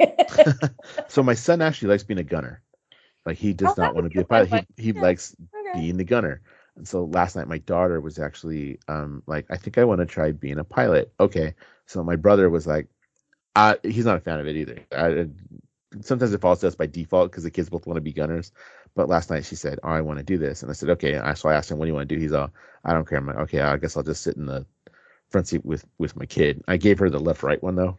Just to go left right instead of the up down because up down you know how it's down is up up is down like it Mhm. confuses a lot of people and then it's so sensitive that like you know you have to be careful even left right you have to be careful because it's really sensitive you jerk over to the left like you pull over you know it's I'm a hard left scared it's of- little uh, tiny bits I'm probably fine never flying. The only reason I don't want to fly is because I want a better view, but I'm also scared of flying because I don't know if I want that responsibility. I'm telling you, it's it, I my anxiety is odd. Like it comes out on really weird times. I don't want to fly the Millennium Falcon, and I don't want to bag and check my own groceries. There's a lot of pressure in that position, and I don't want it. But you know what? I'll teach a room of 36 uh, middle and high school students. I got that. See, the thing about like, bagging and checking your own groceries is that the anxiety of that is less than the anxiety of talking, dealing with a checker. Anyway. Back to back to Disney. What else do we have to talk about? About I, I mean, honestly, I, I just through circumstances have been there four times in the last week and a half, which is a record for me. Uh, I went for my brother's birthday uh, in a pouring rain, by the way. Um, but But you had fun. Well, you yeah. guys knew you were going in the rain and you dressed appropriately. You had the right equipment. And so we, you we went we went for breakfast, and I, Anthony, I you don't, I don't think I don't know if I posted these on my Instagram, but like, so we ate at Galactic Grill. Um, it's not bad. And the breakfast burrito they serve is actually pretty good, and it's the price of a breakfast burrito anywhere else. If it's the breakfast burrito that they've had going back to, I had a breakfast burrito there um, at on the on the 24 hour party. So I don't know if it's the same one. But I Eggs, they've had bacon, sausage, hash brown, it. cheese. Sounds like it. If it, if it's if it's at least similar to the same one that I had on the 24 hour party, and then I think I came there and had one once before. Uh, yeah, it's good. It's basic. There's, you can't really mess that up. no, I'm- you can't. if But it's it's if you have a bottle if you if you if you have just happen to have a small bottle or uh, some extra some real hot sauce to put on it then great you know i mean if I, it would be if i could put some pico pica in there that would be fantastic but i mean Yeah. If i can't then you know i mean either way it's still good yeah, it was the same price as a breakfast burrito anywhere else, and it was a good size. Like I thought it was very tasty. I I would totally eat there again. it also had good girth Much like the hot dog. breakfast burrito Okay. over that chimichanga. I, I don't like the breakfast chimichanga. I don't think it's that good at all. So and I really prefer the breakfast Ronto wrap to the other one. I'm not a I'm not a huge Yes, fan of a regular yes. Ronto wrap. so but I, I and I told Gina this good. one that when we were still at work. I I had the regular one, and it was good, but it was like nothing to write home about. It was okay. so your first time having it Yeah, I've never had. oh one before. wow Because I, well, I always thought the I always thought the sausage was kind of spicy, and I have to. oh you kinda- don't like spicy No, it's not like I don't like it. I have to watch it because sometimes it doesn't like me. Oh i get that Yeah, sometimes it doesn't the like me. uh it fights you back. Yes, it fights, wraps it fights back. amazing if the uh if the the meat is not like overcooked too much. The breakfast one is superior. Uh, do you not like it because you don't like the cabbage on the regular one? Is that your reason or I just I think it's just I think the regular one's just difference? mediocre at best. I, I just really like the I think the breakfast one I like the texture of it and I like the flavors. I mean, for the for, for this for basically the for the same price, you're getting so much more with the breakfast one because the with the regular one, you're just getting meat, sauce, and cabbage, and then the the the pork or whatever on the sides. Mm-hmm. The breakfast one, you're getting most of all that, plus you're getting egg, and the, the egg just brings so much more like texture, like you said, the texture Yes. it adds is, uh, yeah. If I had to get up I, it used to be that uh, the only thing that would get me to go to uh, Disneyland early was the uh, was River Belle River Belle breakfast.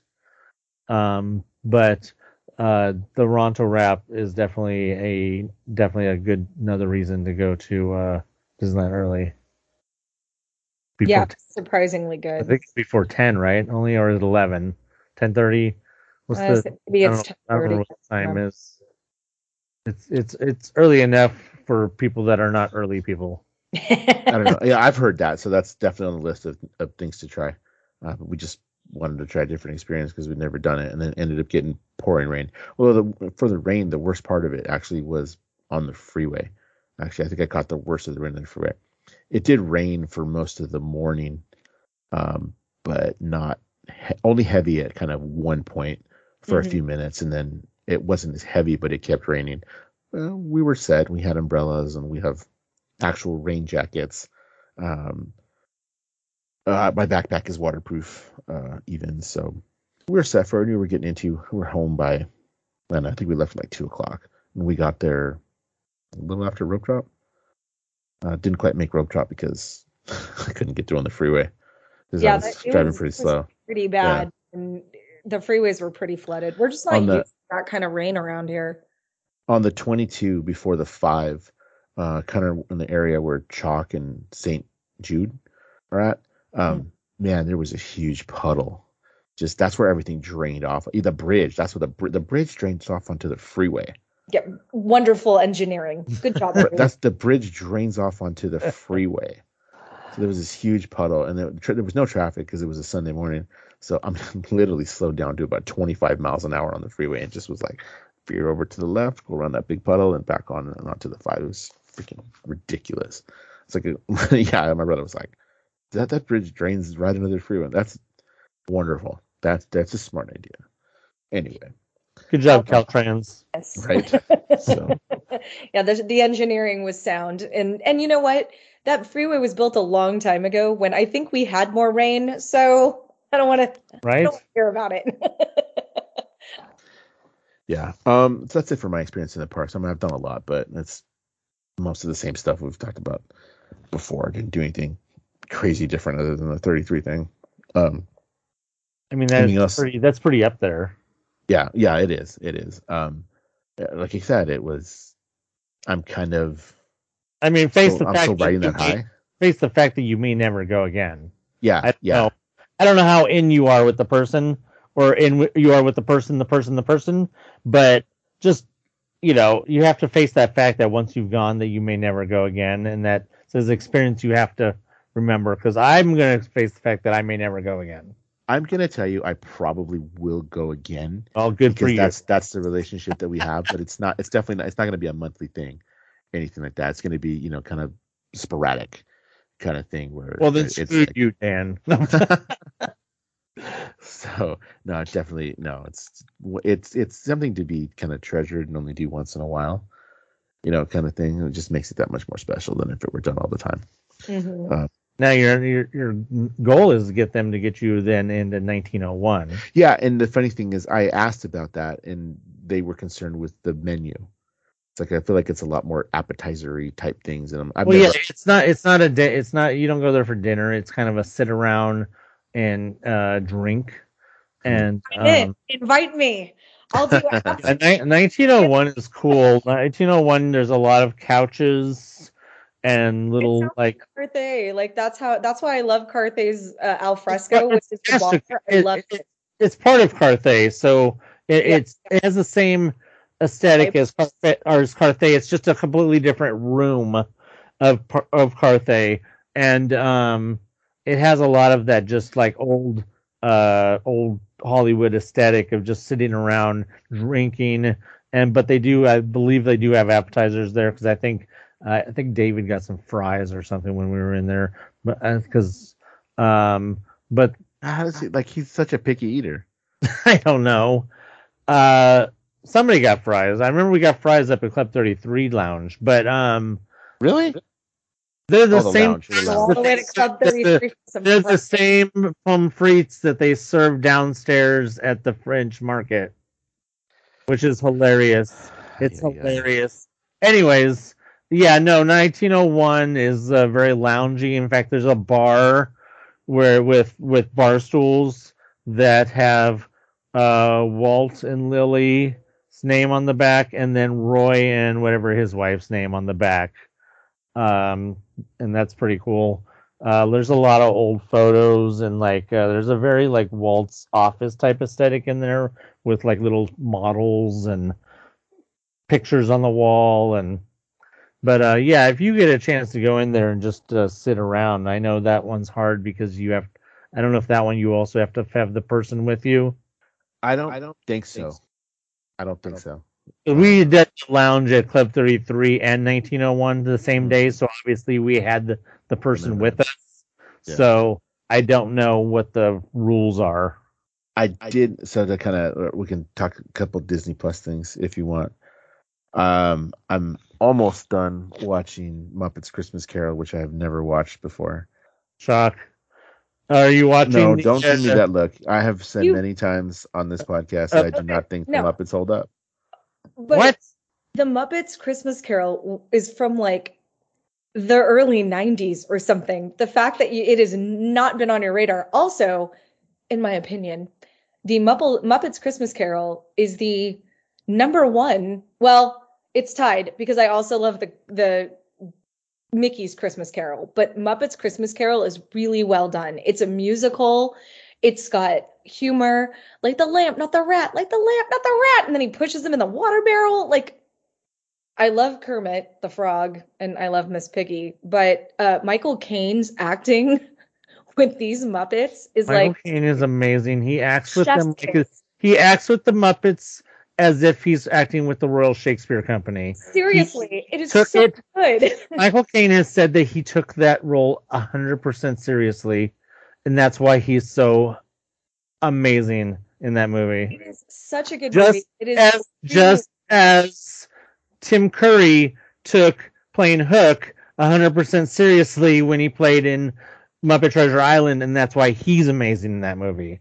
You have to take acting with the Muppets 100% seriously, and you will put have an amazing movie with Muppets. Amy Adams and Jason Segel took that 100% seriously, and that's why the first Muppet movie, the that Muppet movie, was That amazing. was, that was that was a good movie. Muppets Most Wanted, not so much because people started to not take it seriously. Well, and I grew up on the Muppets. My dad loved them. Like I remember watching the Muppet Show on television. Like I, I, it was so good, and so I, I've always liked the Muppets. But a Muppet Christmas Carol, even if you don't like the Muppets, it is really, really good. And, and I had to teach a Christmas Carol when I taught seventh grade English.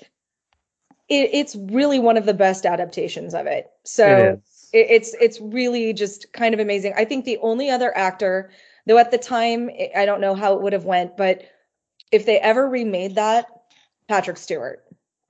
Michael Caine is amazing, Oh. and I think he's the best. The only other actor I could see playing that would be Patrick Stewart. Well, Patrick Stewart has his own version of uh, Christmas Carol, which is amazing. yeah, it's really good. He's But yes, he could have done a that. Christmas Carol on TikTok, by the way. He does like a chapter a TikTok. It's it's really good too.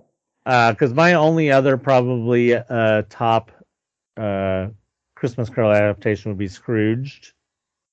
Yes, no, Scrooged is is amazing. That that's But really I would have the George C. Scott Christmas Carol in my top five. I don't care for that one at all.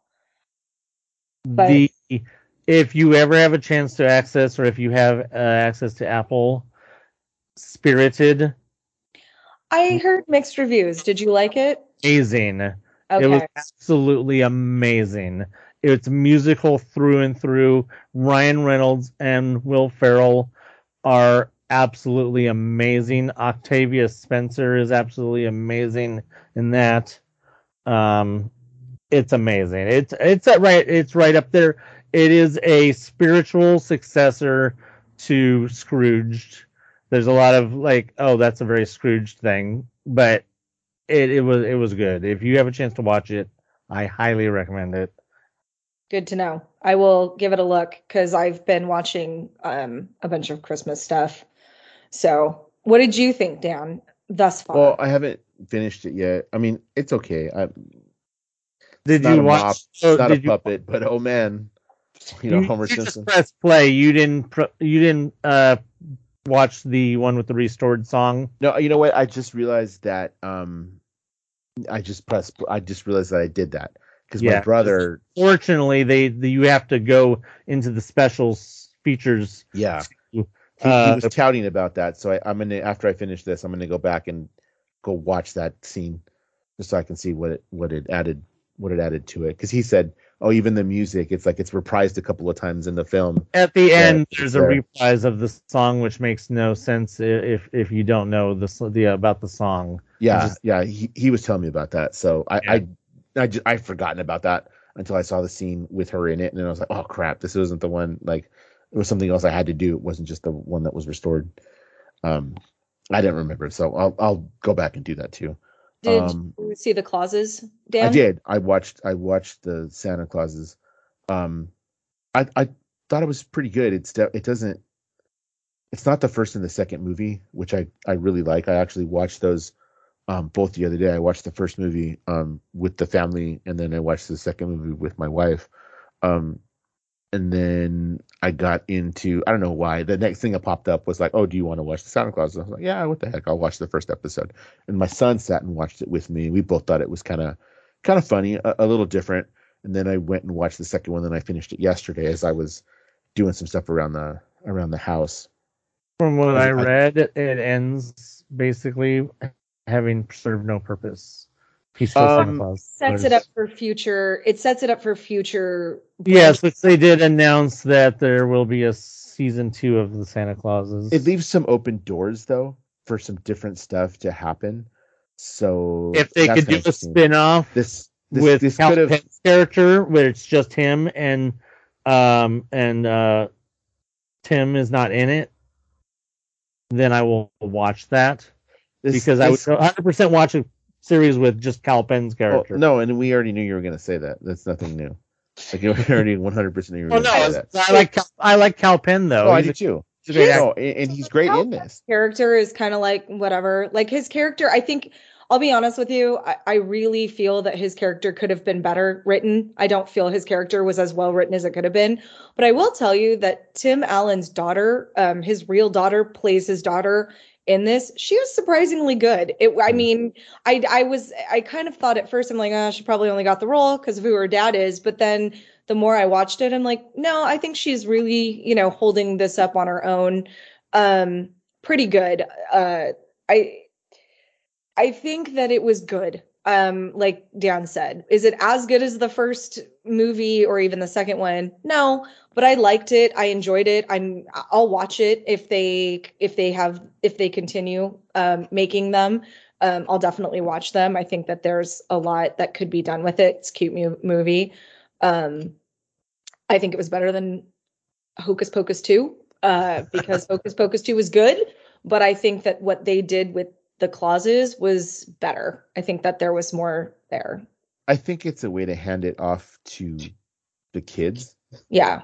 kind of in a way, because they their scenes were great. The scenes with the with the Mhm. kids were, were really good, and, And some of it some of it is totally throwback nostalgia. Some of it is totally throwback nostalgia, but it's not wrong in saying like so much has changed since. I don't even know if they recognize the existence of the third movie. I mean, I guess they do because of the like having the kids, but like so much has changed in in that time and just kind of the world and the way technology works. I mean, that, that kind of was the story. the like you know because I know I know that I did read that there was dialogue explaining where Bernard was. Yeah, He was having a love affair or something with uh, some actress, right? yeah, uh-huh. which is hilarious. yeah. It, it it explains him being written out of that Mhm. That third movie, and yeah, yeah, it, it makes connections all over the place. And as always, there's a Buzz Lightyear connection. And I yeah, Uh, and I I i'll Tim tell you I kind of as as I'm not as old as Tim Allen, obviously. He's a lot older than me, but I get where he's coming from because it's like as we get older, the world is evolving in a way that you you're just not necessarily keeping up with. And it's not that you reject it. It's not that you're like, "Oh, get off my lawn," you know. Well, some of them do. It's not necessarily that. It's just you almost feel like uh, outdated, you know. And and and that's kind of how the movie starts with Tim Allen is he's like you know the world is different and do they even need me and do i need this job and am i the best fit anymore? And and so i kind of appreciated that because i understood where he was coming from. And my own parents like my mother has often voiced that kind of thing to me. It's not necessarily like i don't agree not that she doesn't agree with it she just doesn't understand it a lot of times. Um it's So the I- ones you look at their cell phone like this. yeah. Yeah. You know and or and it's just it's it was like i appreciated that aspect of it of like i'm getting to a point where i am older and i don't understand things the way that i need to understand them. And you know maybe somebody younger or and more in touch with society would be a better fit for this. And like i see it in my profession all the time. There's just a point where you look at somebody and you're like maybe it's time for you to find a different path. Because Oh yeah. And it's and uh, Kal Penn's character is supposed to be some big business guy or something, right? Who Yeah. but he's not that good at it. Like I'll be honest Right. with you, I, he's just not good at it. And then there's this whole like side note about like how his wife is dead. He's a widower and his little girl, and you know she's trying to get more to spend more time with him. He- but he's, like, he's the focused. antagonist that doesn't know Yeah. he's the antagonist. But but Right. it's just it's it could have been so much more well written, and that and his care and because he's a I good mean, actor. that um that whole concept was better written. It was called Santa Claus the movie, and the antagonist was John Lithgow, who was amazing. Because Well- that concept of Santa not knowing where his place is or trying to be outdone by big business was already done in that movie in the 80s. Right. and a lot of movies in the 80s. I mean, Miracle on 34th Street literally deals with that same kind of concept. Well, we all know Hollywood does not often come up with new themes. No way. Hold We- on, hold on. Don't forget that Santa Claus also meant Martians. You can never forget this. And he conquered them. Santa Claus is a Martian. What are you talking about? um it's just you know writing especially when you're writing for a movie it's like it has such a predictable plot line everything is like super predictable i'm it's hard because i taught english and you know we do a lot of plot maps and all of that stuff. So like i look at something and i'm like eh, okay. We also love the theme good versus evil but when you have movies like this you don't want somebody who's truly that evil because it's a kids movie and we don't want kids to know that there are people who don't have redeeming qualities. So we try to write movies where even the antagonist doesn't like he has something redeeming in him. And so i just i think he could have been more well written but aside from mm, come kind of that stuff i thought it was really well done. For the most part it was cute. It was a, it was something different. Um open more doors which i'm always down for. Uh there's the only thing like my husband's watching willow on disney plus. It does not have my attention. I'm like half watching it. Um and so i thought it was better than that um and then i'm waiting for bad batch that's supposed to come i enjoyed those um but willow's not that great right now i'm not loving it How dare you? No, I I- haven't started watching Willow yet. I need to rewatch the original first. Um, a few things that I need to watch the original first before I get into. Um, well, I don't need to watch the movies before I, we get into the uh, the um, National Treasure series. I'll probably just jump right into that. Haven't started yet yet, so we could talk about that next time. I've been watching the uh, Night at the Museum movies, which Dan had his uh, I've never seen before a moment. Now that's my never seen before moment. I hadn't seen any of the Night at the Museum movies. I had seen part of the third one, or most of I've, the I've, 3rd I've seen, I think I've seen two of the three. I think I've seen the i But, taught middle um, school history i've seen them all we So- showed middle school history So uh, by next episode, we could talk about if you want the uh, if you if you guys check out the uh, the um, animated series because you guys know there's the uh, Yeah. the animated series on there uh, where what's his face comes back, uh, the brother from the second movie. Uh, unfortunately, it's not Hank Azaria because none of the voices are. Although uh, the son, because obviously there's a time jump because I don't know if you guys know what the animated series is about. It's the son has now gone on to become the night guard, Oh. and he's voiced by uh, Zachary Levi. You know, uh, Shazam. hmm No, no longer. Well, yes, no longer, but he still has a movie coming out. So I mean, he's still technically, but Yeah, and then and I hold on, and I don't want to get into all that. That's we don't have that kind of time. no, no, we don't have that kind. of... Um, and then uh, did you guys uh, have you guys seen uh, uh, the Guardians holiday? Yes. Because talk about that was best so of the yes. holiday specials. yes. Yes. that is the uh, best thing. Um, right up there with uh, yeah, it was I'm pretty. actually going to watch it again this week because it was so good. It was Uh, that amazing. that is definitely something that you can watch again. It was really really good. And there's I a lot of things in there that uh, pay attention to that are going to set up for big plot points for the Guardians Three.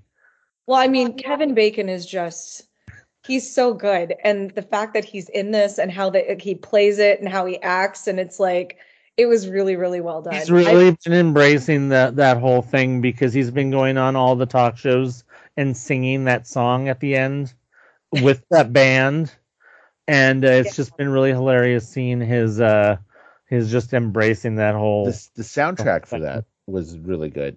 yes The Yeah. soundtrack for that was really. the soundtrack good. for all those movies are so good. Like I I would just pull those up and play them because they're I have uh, the extended soundtracks for both movies, uh, the first two Guardian movies on vinyl. That's how much I love those soundtracks. Yeah. but uh yeah, that was really good and it's going to set up a lot of things for the next movie, but also just having a whole lot of fun in it. Uh, it was great seeing uh Drax and Mantis improve over their kind of weird abusive relationship that they almost had in in the uh in the second movie where Drax was really mean to her and Yeah. they they've kind of like improved on that and had them become more of like a you know a thing. Mm-hmm. Yeah, it was. Uh, I was shocked at how good that was. It's like, good job, Disney. Yes. couple other quick notes before we're out of here because getting hungry. Um, Strange World drops on Disney Plus on Friday as we yeah. record this. So it it I I wanted to see it. I just know I, this is gonna sound weird. No one kind of wanted to see it with me. So they're like, just there hasn't been enough about it Mhm. put out there. Yeah, okay, I can kind of see that. Um, don't have to worry about that anymore because it's coming out on Disney Plus um, on Friday. There is a like one of those backdrops. It's one of those backdrops to take pictures at the park. Uh, it's Mm. right next. It's right behind. it- You know where the fast pass machines used to be for Star Tours, and Right. uh, Space Mountain. It's right there. Uh, Right, that area right now is um, a backdrop for Strange World. Um, so that's coming out, and then you'll love this one. Uh, Avatar. Um, uh, Avatar underperformed at the box office. It made 143 million dollars opening weekend, and it, yeah, it did 53 it did 53 uh first day and people were making fun because everybody was saying, "Oh yeah, you guys uh, hated Love and Thunder so much more than Avatar did first day." Cuz you know how people uh, love to talk shit about Thor Love and Thunder. yeah, Uh, it it still made more money uh opening weekend day and weekend I think than Avatar did. So uh well, so there's a couple real quick. Well- the, couple things. Uh, somebody, uh, one article I had read mentioned that like uh, James Cameron has a history of his movies being like long runners, um, which is true. The first Avatar was like ten weeks in, and wasn't Titanic in the movie theaters for like a year. I mean, It honestly, it was like it it. wasn't so long. I did not like so Yeah, that. long. it's easy for a movie. It's easy for a movie to break records when you leave it in the theater a really long time, isn't it?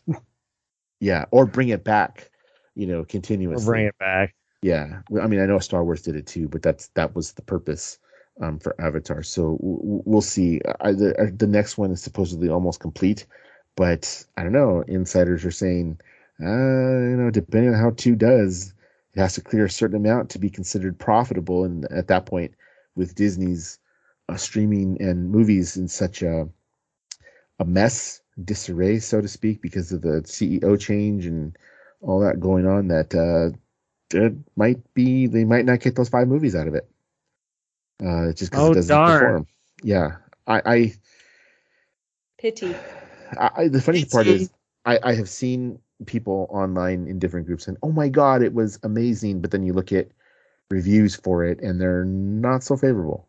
It Mhm. definitely has a higher fan approval than it does a critical uh, acclaim. I mean, that's that's sometimes how things go. Sometimes used to that. you know, for for all the for all the uh for all the the reviewers that get called shills, a lot of movies get really badly reviewed. I mean, Yeah, it's yeah. like it's like oh, you're such a shill, but you know, I'm going to give this movie a bad review. Well, because it's not a Disney movie. Well, it is though. yeah. So what's your excuse? Are you going to say that you're a, a Disney shill or aren't they a Disney shill? Which is it? Yeah, I don't know. Um, so I don't know what excuses it has because it didn't. Oh, if it were opening this weekend, you can see why it wouldn't bring in a lot because it this weekend's Christmas, but it opened before. Um, I guess the end of the week this week will really be the tell because a lot of people just are not working this week. There's a lot of people that aren't at work this week. Um, so we shall see. We'll, we'll see. Um, I mean, I'm not going to hide the fact that I don't, I didn't think the first one was incredible at all. I thought it was I a mid movie at best. of Avatar like everybody else is. I also don't like 3D movies. They make me really sick. Um, so I, I I struggle with those. I'm probably not the audience that they're looking for. I didn't like Titanic. Um, I think James Cameron is kind of an a-hole, so like I don't Oh yeah, there was a whole story about him uh coming out of the premiere. Maybe coming out of the premiere and fans asking him for autographs and then started booing him when he wasn't going to do it. So when he drove away, he flipped them all off. Yeah. Well, and then there's the whole uh, douche. some some comments that he made after the first one about um, indigenous people.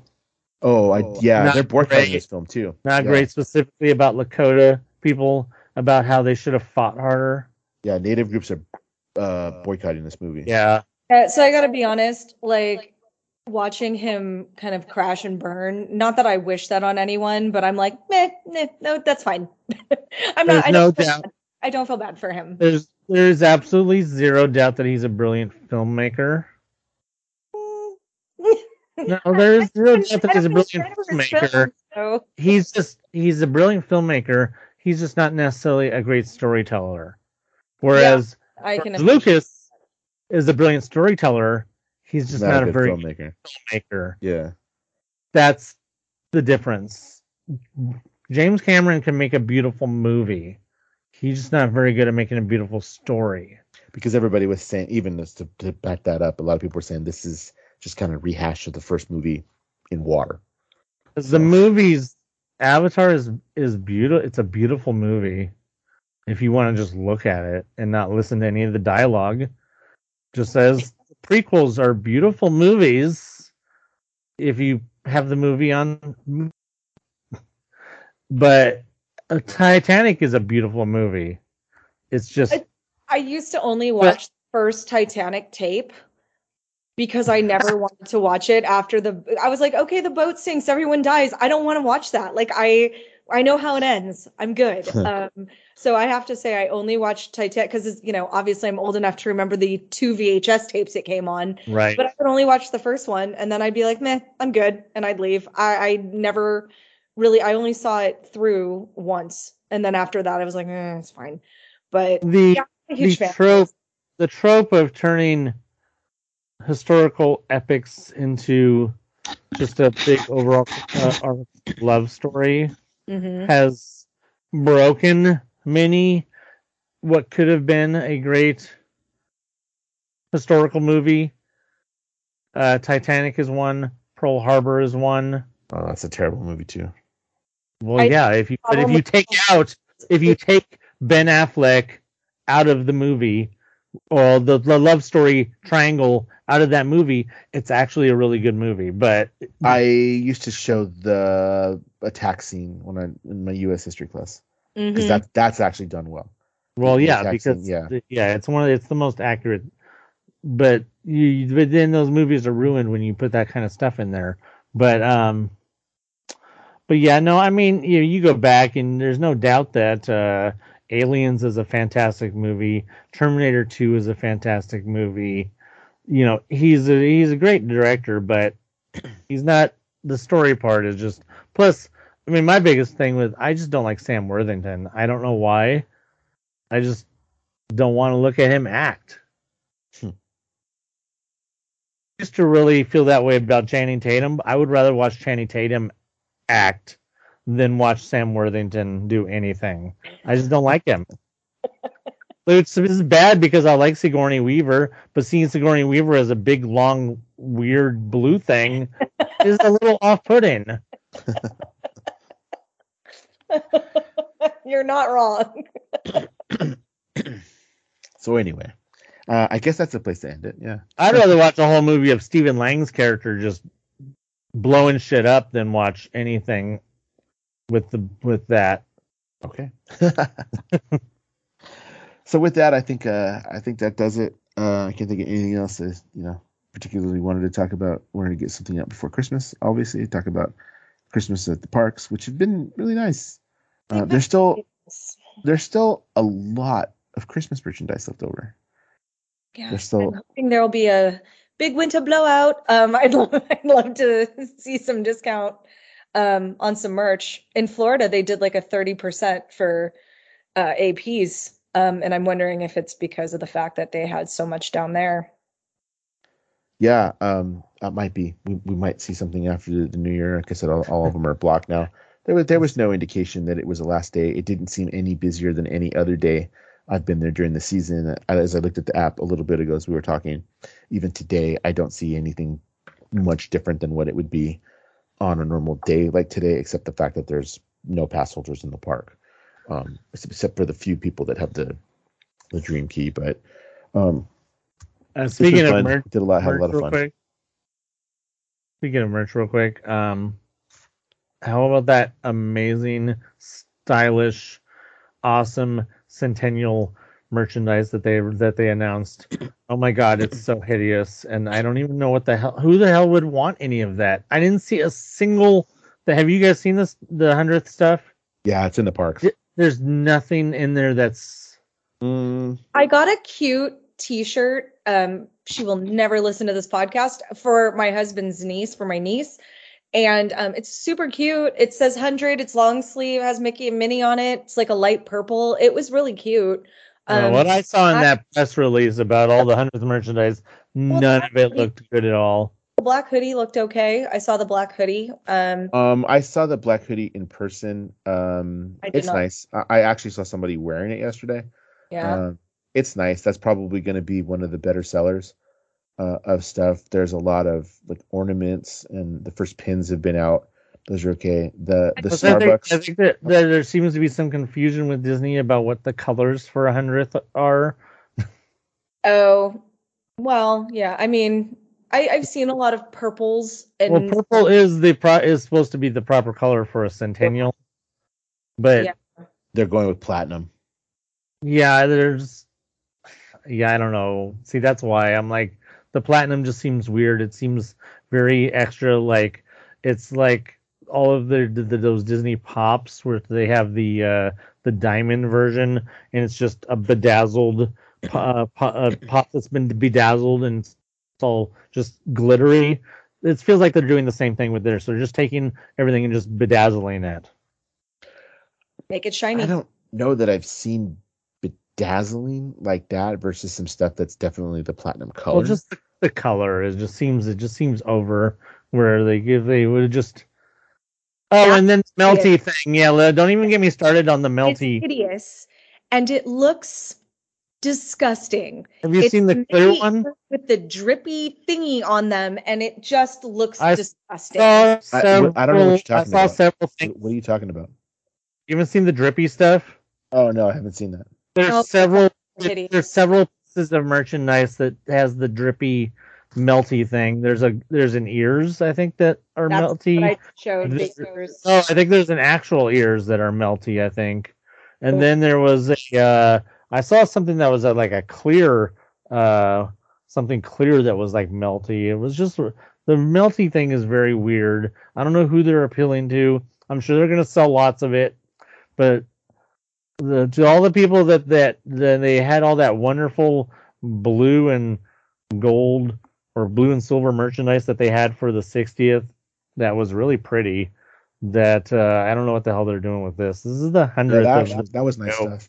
the, the so far the, the the the branding that I've seen for the the I didn't even know that was happening, which they maybe just jumped on the bandwagon. The hundredth anniversary of Warner Brothers Studios, which has now all of a sudden has a bunch of uh, branding coming out. I like their theirs better. hmm Yeah, they're pretty. You know, Disney sometimes is hit and miss with their merch. Sometimes it's fire, and sometimes you're just like, eh, eh, no, I'm gonna, I'm gonna pass on that. They have some other. They have some other uh, cute stuff that's that's come out that's not a hundred um related. Last night, and I'm not getting it. It's just what I saw. We were shopping around. Um, they have a quote unquote spirit jersey that has uh, it's got Mickey on it in a couple different places. Um, Mhm. it's black. Um, it's cute. I was. I feel like- I were looking at it. I feel like the fire stuff is probably going to come later in the year, and that the hundredth was an afterthought. Maybe. But they spent Because- so much time on the 50th of Walt Disney World, and then the pandemic, and then everything that's happened with Chapek and all that, that the hundredth ended up being kind of like an afterthought. And at the last minute, they realized, oh my God, it's about to be our hundredth anniversary. We need to do something. Uh, I don't know because I feel know like there's going to be a lot better stuff coming later in the year. they had a bunch of the hundred stuff at D23, so it was on display in the in the store. Um, Is it the same stuff we're seeing now? Um, some of it, yes, and the the only thing that I haven't seen anything about is the platinum ears. Uh, The the metal ones, I, I haven't seen um that kind of stuff. But some of it is stuff that like I don't know that I've seen it in the parks yet, but I know I have seen pictures of it. Um, whatever, man. It's like I was never gonna get any of that anyway. Like I said, I, I that spirit jersey that I saw was cuter, and it was like I don't know, sixty bucks. And then I saw another hoodie that was the color of the 60th, that blue, that Mhm. really pretty blue. That had the D on it. I forgot what it said on the back, but it was um it was really nice too. Like there is some stuff right now that's like, oh that that's cool looking. They're they're pushing the jackets right now because it's because it's cold and a lot of them like those kind of like those puffer jacket looking things are in right now. So they have a couple of those that are look similar to that, and then that like fuzzy shag stuff, which is kind of into. I've seen um some of those. So they do have some. There's some nice stuff right now out that is not 100th anniversary um, related. That I don't intend to get any of it. I just we were shopping around looking for stuff. My brother was, and I was like, oh, I'm just I'm just looking at different stuff. I'm like, "Oh, that's cool. Got some. They got some cool stuff. So I don't know. I don't know about the hundred stuff, but I know there is some cool stuff that they do have for sale that will will move. So if they don't make their money with the hundred stuff, they'll definitely make it with the other stuff. So It's Disney. They make their money. for sure. I think that will do it. Yes. Uh, uh, before we go, last thing, uh, real quick, is today, as we speak, is 85th anniversary of Snow White. oh, Oh, well, you had some good Today. White merch. Actually, that's probably why. I you know what? They Yep. do actually. No, I can't say uh, what, but like, yeah, they actually do have some Snow White merch right now. And Actually, you know what? Now that I think about it, quite a lot. Yeah. I didn't, and it wasn't intentional. Just as we were looking at until stuff. Right now, when you said that, my brain went, "Oh, probably why they did that." why. Yeah, there actually is quite a bit right now, which you know wasn't a thing. That's not. It's. I don't mean this the way that it sounds, but it, it's so old. There's like this new generation didn't grow up on Snow White. Um, but yeah, there actually is a lot right now. Now that I think about it, so oh, Mhm. cool. Well, happy anniversary to Snow White. Merry Christmas to you two. Um, Merry this will be out before Yes. before Christmas. And I will say Happy New Year, 2023 coming up. We'll see what 2023 brings I mean, us. if, if some of us, if we could watch some, uh, get on watching some of those uh, Disney Plus uh, shows, then uh, yeah, I do want to watch. I'm gonna wait till after the holiday, but I do want to watch Enchanted and Disenchanted. I do want to watch. Oh, yeah. you do need to watch those. yeah. So I'll I'll try it on there. Um, Night at the Museum series, the uh, National Treasure series. maybe I'll watch the holiday special. We'll see. Yeah. The Lego one. Oh, yes. the Lego Uh, one, which is probably much better because I've seen the original. Uh, okay, I'm gonna call it. All right. Been See you guys later. I gotta go make cookies. Yeah, you Fun. guys. All right, see you later. Yummy. All right. Bye. Disney Culture is part of the Extraordinary Culture podcast universe. Follow me on Instagram and YouTube at Dan's Disney Adventures. Follow me on TikTok at Danszig77. It's D A N S Z I G 77. Follow us on YouTube and Facebook at The Disney Culture. Thanks for listening. See you real soon.